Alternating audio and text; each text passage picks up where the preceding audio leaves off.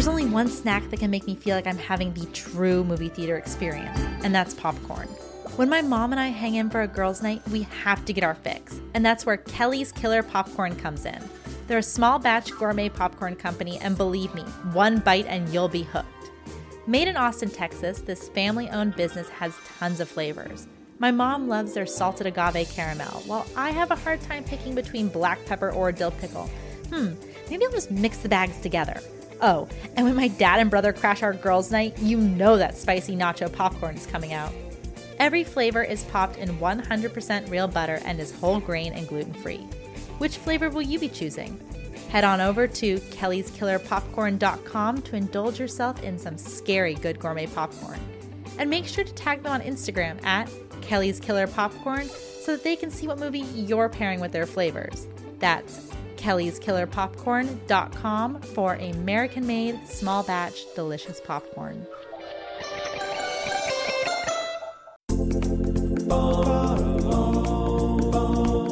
I might be vegetarian, but that doesn't mean I can't enjoy a good spice rub. My favorite place to get them is Smoked Bros, a veteran owned and operated business that sells premium handcrafted dry rubs, spice blends, and seasonings. Psst, guys, you can even put it on your popcorn. My favorites are Honey Badger because he doesn't give a bleep, and jelly and peanut flavor topping because mm mm mm, some things just taste better together. The website even has recipes, so go check out smokedbros.com to support a veteran owned and operated business and fill your cabinet with delicious flavor.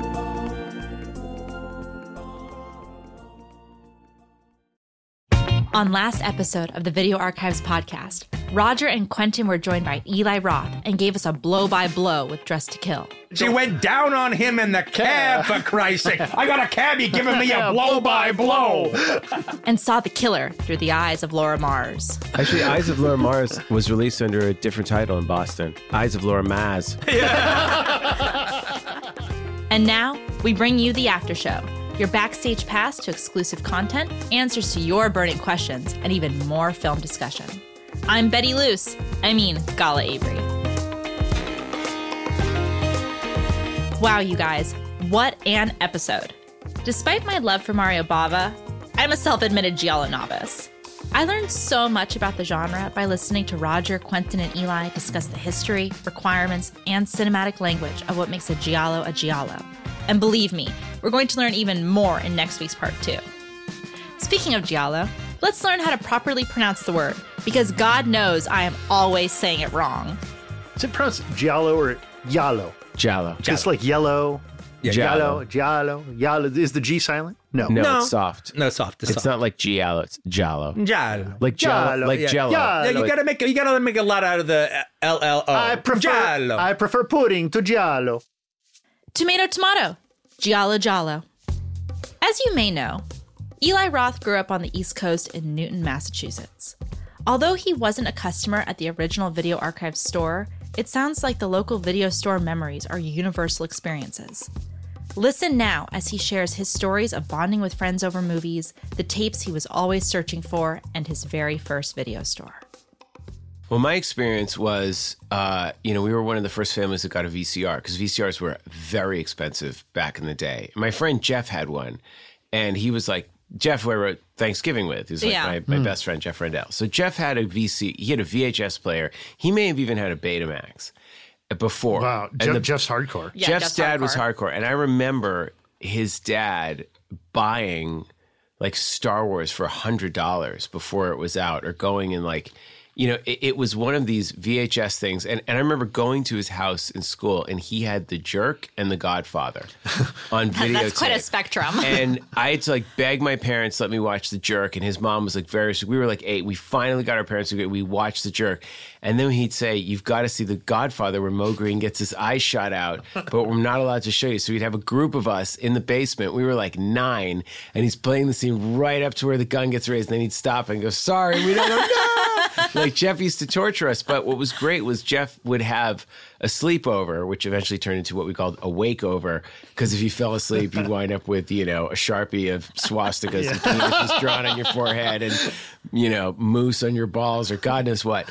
But uh, he had Creepshow and you know Jaws. Like I remember this kid. Like if you had, I remember for my fourth grade birthday party, we you could rent a VHS machine, and we watched like Attack of the Killer Tomatoes. And I think Dead Men Don't Wear Plaid. Like getting a videotape and a VHS rental was a, was a huge deal. But like the party was the novelty of watching a movie at a kid's house. That was something that was like you couldn't see on television. It, it, from the rental side end, that was um, a bad part of the business. So we- Every time we sent out a machine, they would come back like with like you know syrup a popsicle gum. inside of oh, it. Yeah. Popcorn inside of the Nobody- machine. Yeah, it was terrible. It- and so we started going through machines, and we were a small store, and so we ended up just leaving that to the bigger. oh yeah, I mean, ones, like well, well, they, they started to get more affordable around like 81, 82. and this is when cable TV hit Massachusetts. Yeah. And I remember it was Continental Cablevision. There were 48 channels with MTV, and suddenly it was HBO, Cinemax, Showtime. Before that, it was Starcase, which would have like four movies a month. Yeah. It was like rough cut, you know, they're like like an adult film. So so suddenly you have all these movies and you have a VCR and I'm like I was like the one hooking it up through a boombox and realizing you could start taping off of cable. But there was a video store. I remember the day we got it and we went to this place called Videosmith. And I remember like the smell of the store and the case. No, it was, it was actually Movies to Go was the first one we went to. And Movies to Go was like a crazy concept. Like you could take a movie from a theater and put it To in go. your house. To Yeah, go. to go. It was called Movies to Go. And Movies to Go, the first movies we rented were it was like Caddyshack and Blues Brothers. Yeah. And we just were watching Caddyshack. And then it was like Stripes. There were all the movies we had either seen or heard of or wanted to catch up on. But suddenly, like movies to go, and then another one called, then there was an explosion where this place, Entertainment Incorporated, would go and they had like a little scratch ticker after 10 rentals. And they they knew me there. So they would start giving me like, oh, you want the poster for The Nest and Hellhole and Devilfish? Like, Oh, I did- love Devilfish. Devil Lamberto I Bava, love. Devilfish. So Michael Sopko. So um, you know, you start getting the posters of like creepers. Like every my my entire room is filled with Mother's Day VHS posters. And then sort of the best one, the two best ones were called Videosmith. And Videosmith had some pretty hardcore movies. And, and you had all these rules. Like you knew that the larger the box was, the worse the movie was. Like Yeah. three on a meat hook. If that was like with a tray, if that was in the size of a Captain Crunch box, you knew it was just going to be, you know, demented. Like you knew it was going to be terrible. But then, you know, we our, our favorite memories of me and Jeff. The great thing about Videosmith was you could take the T there, which was the train in mm-hmm. Boston. So after school, we could walk to our because the other places you needed a car to drive. But when you're 13 or 14, we would take the T, we would go to Videosmith, and they had like the three night rental. So we'd go there on a Friday. We'd have to turn until Sunday or Monday. And we would have three movies. There's like your main two movies, and the third one would always be like that what the fuck film that you watch it, you know, That's one in kind of It's like kind our of our, show. our Yeah. show. Exactly, but it's exactly what you do because you're basically going to have dinner. You're going to order pizza. So your first movie watching it's seven thirty. There's eight o'clock. Then there's a ten o'clock when your parents like, go to bed. But then at like eleven forty five, you're like, okay, fuck it. Splatter University is going on, or Hamburger, the motion picture. I which- remember Hamburger. and of course, that becomes your favorite one because Yeah. you know it's going to be so terrible, but you just love that, you know. Or I mean, there were there were so many movies. So, but I remember Jeff and I would go to you know Videosmith, and we'd always look for the box of Mother's Day, and it was always out. So we thought this must be the greatest movie ever made because it's never in, even on a Wednesday. Then we found out they had another store in another town, and the tape had gotten returned to their other store. Oh. So the box was there; it was still in their system, but like there were no tapes in the boxes. You'd have to take the box, go up to the front um, and then tell them. And so we would sit there and actually we'd wait to see what other people were going to rent.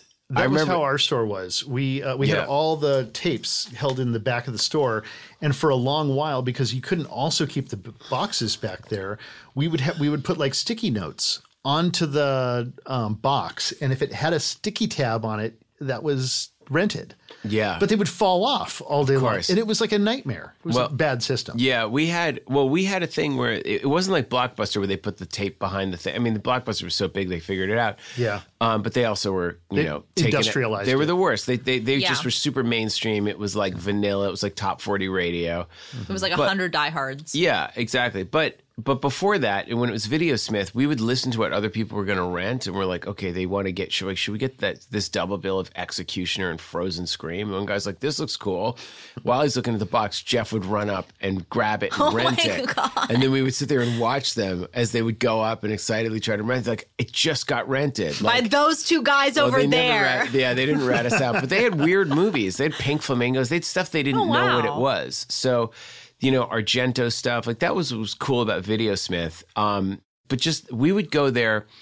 You know, if I mean, it, we would get Friday afternoon, four o'clock. Probably by six thirty or seven, we had made our selections. It would be a full two and a half, three, four hours examining every every time we went in. It wasn't like we got bored of reading because there was no other source for what these movies were. You know, when you look at like the Mutilator, I had read about it in Fangoria. I just like just these weird, but a lot of the you know those kind of the three on the meat hook kind of weird um, you know, weird movies who just would like read the box, look at the descriptions, try to look at the artwork, see if it matched up with the artwork. Dr. Butcher, MD, Medical Deviate.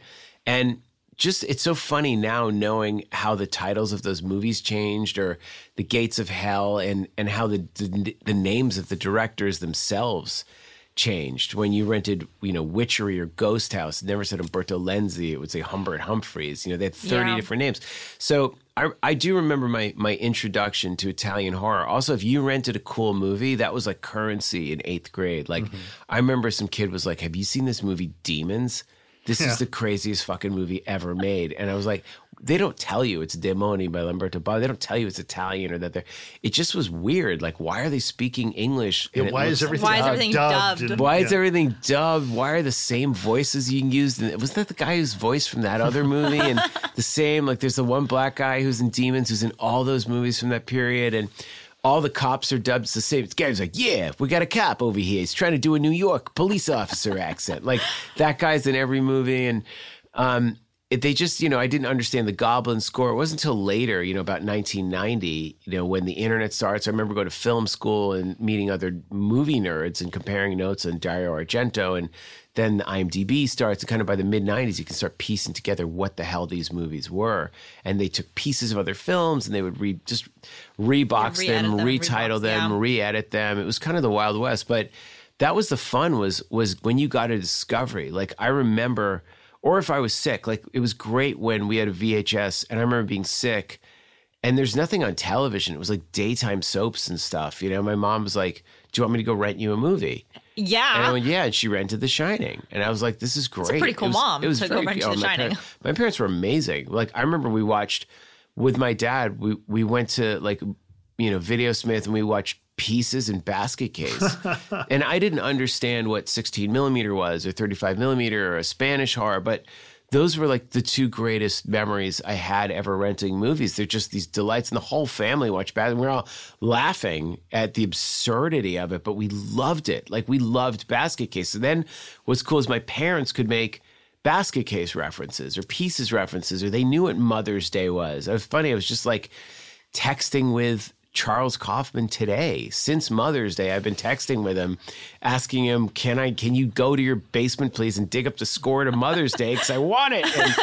And, and who played Ike? Because IMDb says Frederick Coffin, but it's Yeah. not. It's some guy named Gary. And he's like, "You're right. It's not Frederick Coffin. It's a guy named Gary." And I'm gonna look it up because he. I think he died, but I know his name. I got to figure it out. And that's also so important for everyone listening out there. Like what Eli just said is like IMDb said it's one thing and it's not. Yeah. So Well, don't IMDb 's trust just- everything that you see on the internet. Someone entered it. just so someone entered it. Someone like you out there entered it into the internet. So don't believe everything you see on IMDb. yeah.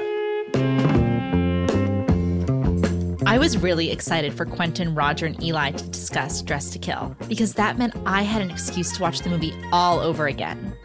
Dressed to Kill may not be my favorite Brian De Palma film, that would have to be Phantom of the Paradise, but it's definitely in my top five. But I'm not the only one who loves the movie.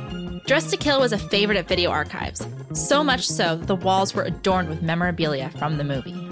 Well, one thing about Dressed to Kill that has a gigantic connection to video archives is well, one, as Roger has pointed out a few times, the store that is the precursor to video archives is Video Outtakes. Video Outtakes, for whatever reason, have the entire lobby card set of Dressed to Kill Lance. on that their back reason. wall. Yeah. okay. But then when we started video archives, Lance got one of those plastic giant bus stop posters, which I now have. Yeah. Uh, uh, one of those uh, uh, giant plastic bus stop posters of Dressed to Kill, and that was in the office. And I take that back. It actually probably wasn't Lance's lobby cards. Those were probably Scott's. those are probably Scott's. Yeah. I I agree. Scott McGill, the son of the owner.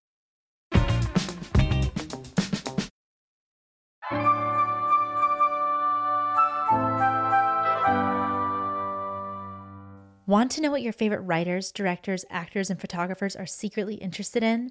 Check out The Gala Show, where each week a guest of my choosing brings an entirely new topic to the mic, and it can be anything they want to discuss. The catch? They only have 30 minutes. Join me, your reporter on the beat, Gala Avery, every Thursday for a new discussion on The Gala Show, available wherever you get your podcasts.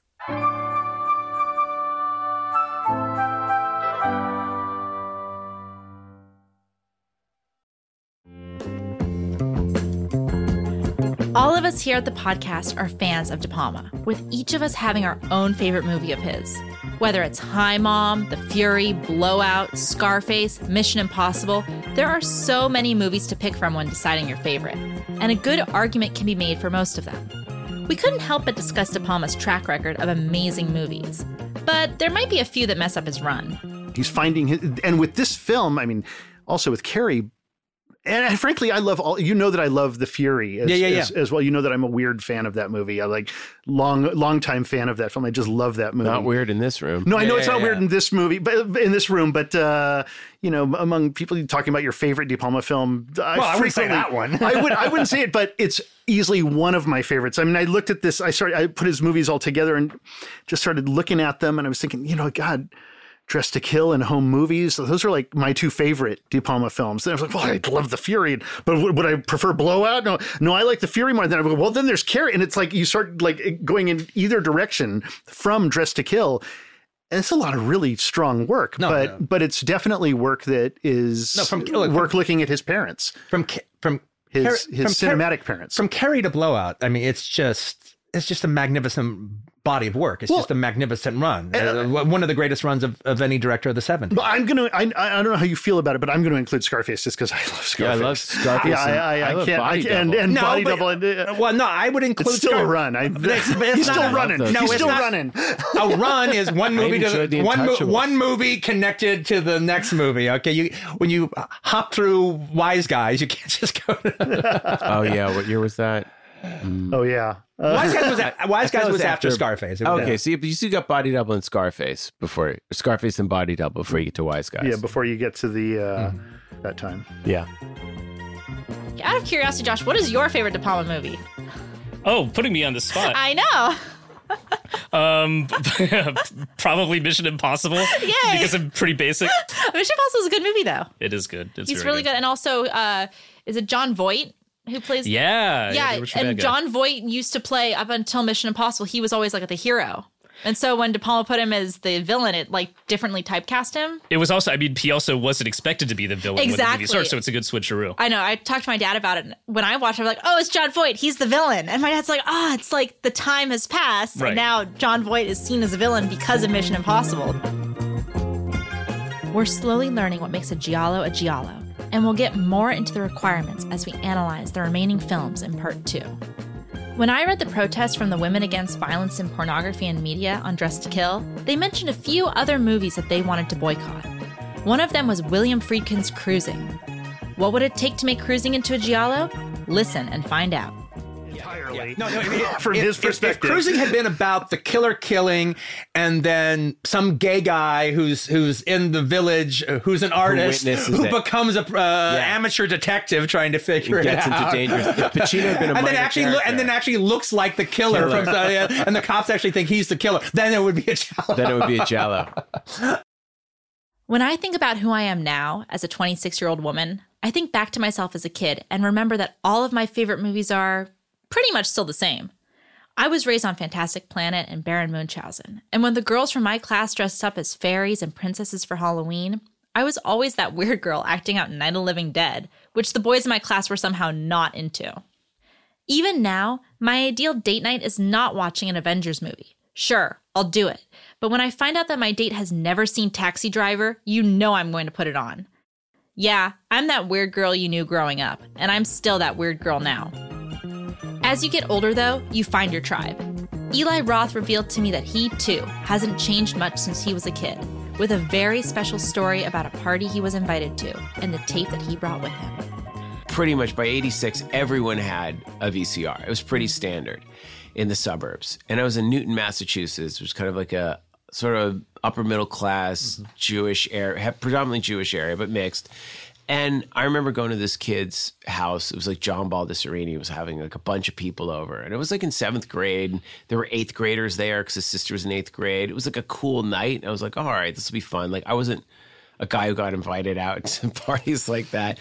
And I don't know why, but I brought a tape with me. And everyone was like, we're going to watch Breakfast Club. And I, I've never been so bored watching a movie. Literally, I was like, why would you watch Breakfast Club in a world where Porky's exists? Where there's just like nudity and hijinks when it's fun. And Breakfast Club is a high school movie where nothing happens. It's just people sitting in a fucking and it has a room kind of an odd talking. message too. it's sort of a weird message when you think about it. I've never really. It's a put it message of conformity. Yeah. and, A lot of uh, movies at that time are, though. like, Like, changing yourself for other people. I, I'm going to be honest, most John Hughes movies Yeah. are about Are about that. conformity. Are about Yeah. conforming. Ducky doesn't get the girl. It's true. He should get the girl because Ducky rules. But do you remember what tape you brought with you Oh, that night? so yeah, so everyone is sitting there, and I, I mean that's my instinct in seventh grade. Was I'm going to my first party? It was going to be girls. Let me bring a horror movie, yeah. thinking that this would like make me the coolest kid ever. And I go, there's a much better film. And I had done the thing where you take a VCR. I got the a- the coax in and out. Yeah. I, I would borrow a VCR for the weekend and rip movies all weekend. My friend would bring his VCR over, and I would go VCR to VCR, and I would just copy tapes because I brought Reanimator, and I was like, mm. let me put this on, and the entire room cleared out except for maybe one person. And they're like. From the opening scene, and then people would walk in. They're like, "That is the sickest fucking." People like, "You can't bring Eli over. He's a serial killer." I was like, "You guys all suck." Like, Reanimator's the greatest. Yeah, like, why Jeffrey would you Combs. watch The Breakfast Club when you can see a decapitated head going down on a girl? Like, what? like, why is that? How is that even like a fair competition? Why would you watch anything else when Reanimator is in your house and none of you have seen it? It's the greatest movie ever. I wish that I had been at a party in seventh grade where someone brought Reanimator. Jeffrey Combs is one of the greatest actors of all time. And Eli is right. Who wouldn't want to watch that instead of Breakfast Club? Sorry to all my Breakfast Club lovers out there, but it's not my favorite Hughes movie. That would be Uncle Buck. Just like how Dressed to Kill's script became vastly different from what we saw on screen, there are lots of questions about how much John Carpenter's script for Eyes of Laura Mars changed before the movie was made. Roger and Quentin discussed the possibilities, along with a story from Roger about producer Mace Neufeld. And now I'm really curious to read the Carpenter script. Yeah. Because I got to say, to come, They're all, they're all shitting on it. every yeah, well, Wait, well, Brad Dourif seems to be shitting on the script they made. yeah, he's shitting on what they're what they're doing in that moment Yeah, yeah. because you know everybody starts off making a movie. Like Mace Neufeld once told me a story. Um, the producer, Yeah. and he said, you know, um, every time I make a movie, it's like these big movies, and you know, the scripts are being developed for a year and a half, two years, and you know, it's like we go through thirty drafts, and generally a week before we shoot, I go and I f- dig out the first script mm-hmm. and I reread it. And that's when I remember why I wanted to make the movie. Oh yeah, no, I've heard that before. I've heard that from a lot of people actually. Yeah. Yeah, and he's like, you know, nine times, whenever it's been good, he's gone back to the original script. Yeah. You know, at least for those moments. And so I'm mm-hmm. curious to now, mm-hmm. Well, actually, especially curious because because I the the feeling I get is that it's not the Carpenter script that Brad Dourif was even exposed to. yeah, he probably would never read it. Yeah. But like, can you imagine like coming on? I'll do the movie, but I want my own script. Take a big shit on whatever. Like, why are you doing the movie at all? Because they wanted him. And John P goes, I'm not going to do this script. Well, just turn it into whatever you want. Yeah. Well, he did. And then you hire a writer and then you work hard on it. And then you do all the fashion stuff, which is amazing. Yeah, it's yeah. great. You go out there and you spend that studio money shooting. You you you know you get Helmut Newton to come Yeah. aboard, and you start doing. And well, Don Siegel's way was uh, when he was hired on to uh, uh, look at a, a piece of uh, to, to do a movie, and they go, "Hey, we want you to do this movie," and they show him the script, and he goes, "Okay, I want every single script you ever commissioned for this. I want to read every version that every writer wrote." Right on.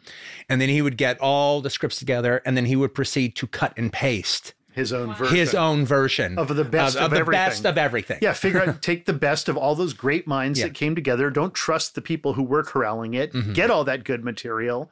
He would read every single solitary thing, and that's how he put together Coogan's Bluff, which is the movie that changed his career, and made him a A-list director. I've already professed my love for Brad Dourif countless times. And if you're new here and haven't heard me talk about him yet, I love you, Brad Dourif. But there's another actor who had an absolutely amazing performance in Eyes of Laura Mars that we have yet to talk about, which is Rene Auberjonois. I recognize Auberjonois from his role as Odo on Star Trek Deep Space Nine. It was such a pleasure watching him in Eyes of Laura Mars, as his character was so different from Odo. Quentin, Roger, and Eli also thought his performance was a standout. Take a sneak peek from our debate during our upcoming awards show when we discuss Auberjonois' performance in the movie. But every line reading that Renee has has it's something to it. He's But it's also there's also something else about it that's really good, and and it, and it's different from the other red herring characters in uh, Eyes of Laura Mars. You buy him being Laura Mars's assistant. Or, or per, Agent, yeah. uh, agent or publicist or whatever it is. You see the way he works in her life, and you see, you know, he seems to have a function. Not like, why the fuck did she hire Brad Dourif as to be the fucking driver of all the drivers in New York? Why did she hire that guy? Why does this? Why does this? Why? Why? We'll, save, we'll why- save a slice of cake for you. yeah, why? You're, you're a piece of cake. You're a piece of cake. and I just love that moment. Okay, both of you, the, uh, Brad Dourif and Renee, are arguing with each other. She's okay, enough of you. Both of you, shut up. Oh, both of you? both of you? Okay. Me and your driver.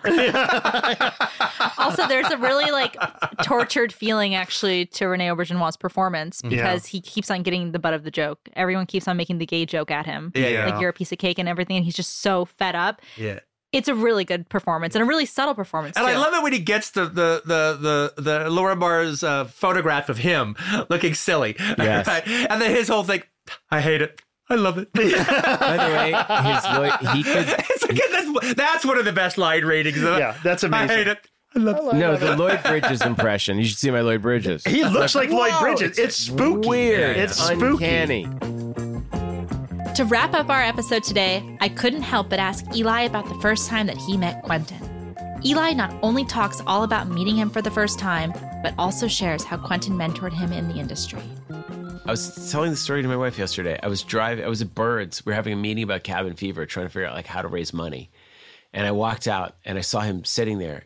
And my friend Ev was like, "There's Tarantino. There's Tarantino." Say something. I was like, "Mr. Mr. Tarantino, sir." It is so cool. I was like, "Hey, I'm like, just want to say I love your movies and you're a huge inspiration. And I want to, you know, I'm trying to make a horror film." He's like, "Oh man, good luck. Very cool. Very cool." And that was it. That was the first time I met him. Second That's, time. that was exactly. Yeah, how you just like quoted Quentin, I can imagine him saying that actually. Second time exactly was right. I because KNB EFX did the Gore and Cabin Fever, and they just done Kill Bill, so we'd been kind of talking about you know Qu- they've been telling Quentin you know there's this kid who made this fucking cabin splatter movie. It's old school. It's balls to the wall. You're gonna love it.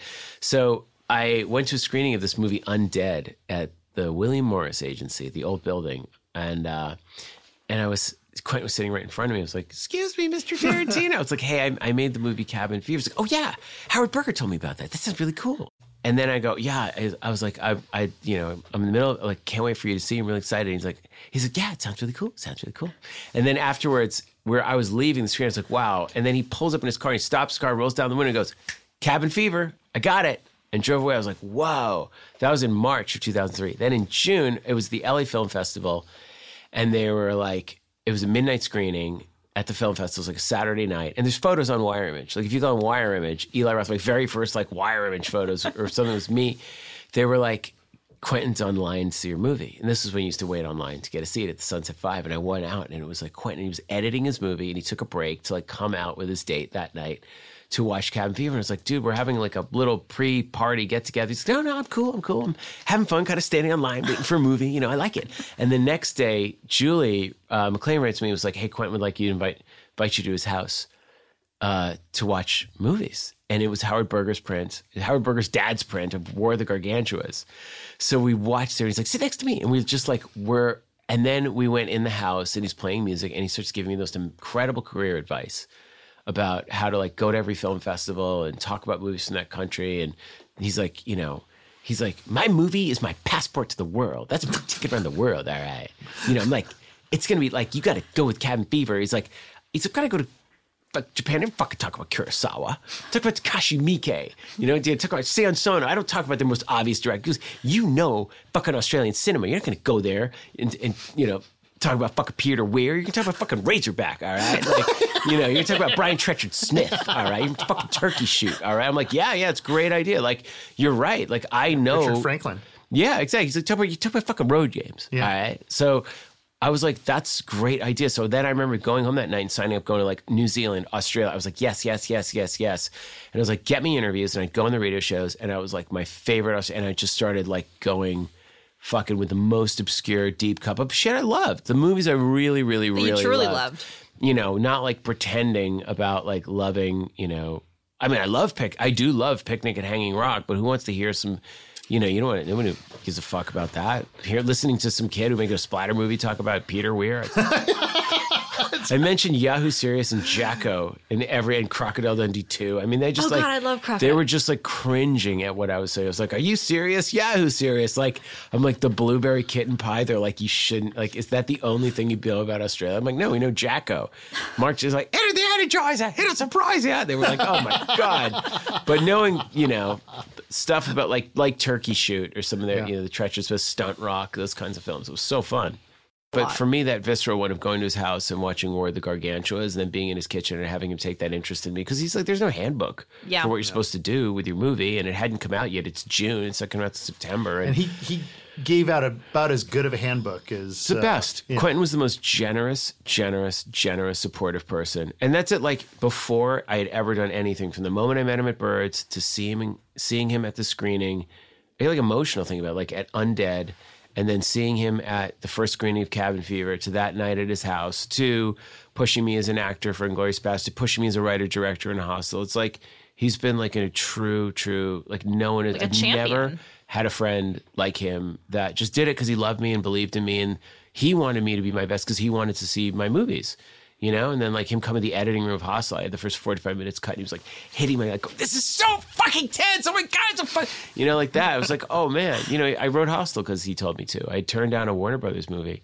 for $250,000 more money I'd ever seen in my life he's like he goes, I don't want to see you do one of these fucking shitty comedies. Like, what's what's that movie you have? And I told him the idea for Hostel. He's like, Are you fucking kidding me? He's like, It's the best fucking idea for a horror movie I've heard in 10 years. You got to make that.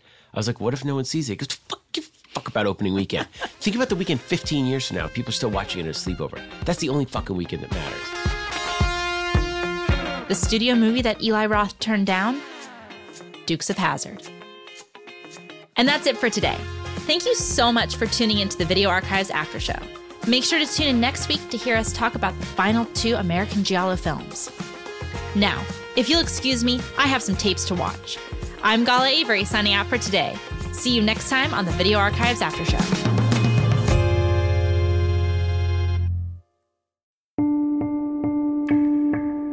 Despite me sharing the same last name with this charity, I don't have any affiliation with it, besides the fact that the issue is very near and dear to my heart. Did you know that in the United States, 2.7 million children currently have a parent in prison, and it's estimated that 10 million children have experienced parental incarceration at some point in their lives? I was one of these kids, and as an adult, I am really grateful to be able to give back to Project Avary. Their mission is to build leadership from within by supporting community through programs such as mentoring and outdoor education, and also to remove the stigma surrounding having a parent that's incarcerated. You don't have to feel alone. If you know a kid who could use these resources or would like to donate money or time to the charity, please go to Project Avary, that's A V A R Y dot org, to check out what this amazing charity is all about. Again, that's projectavary.org. Thank you guys from the bottom of my heart.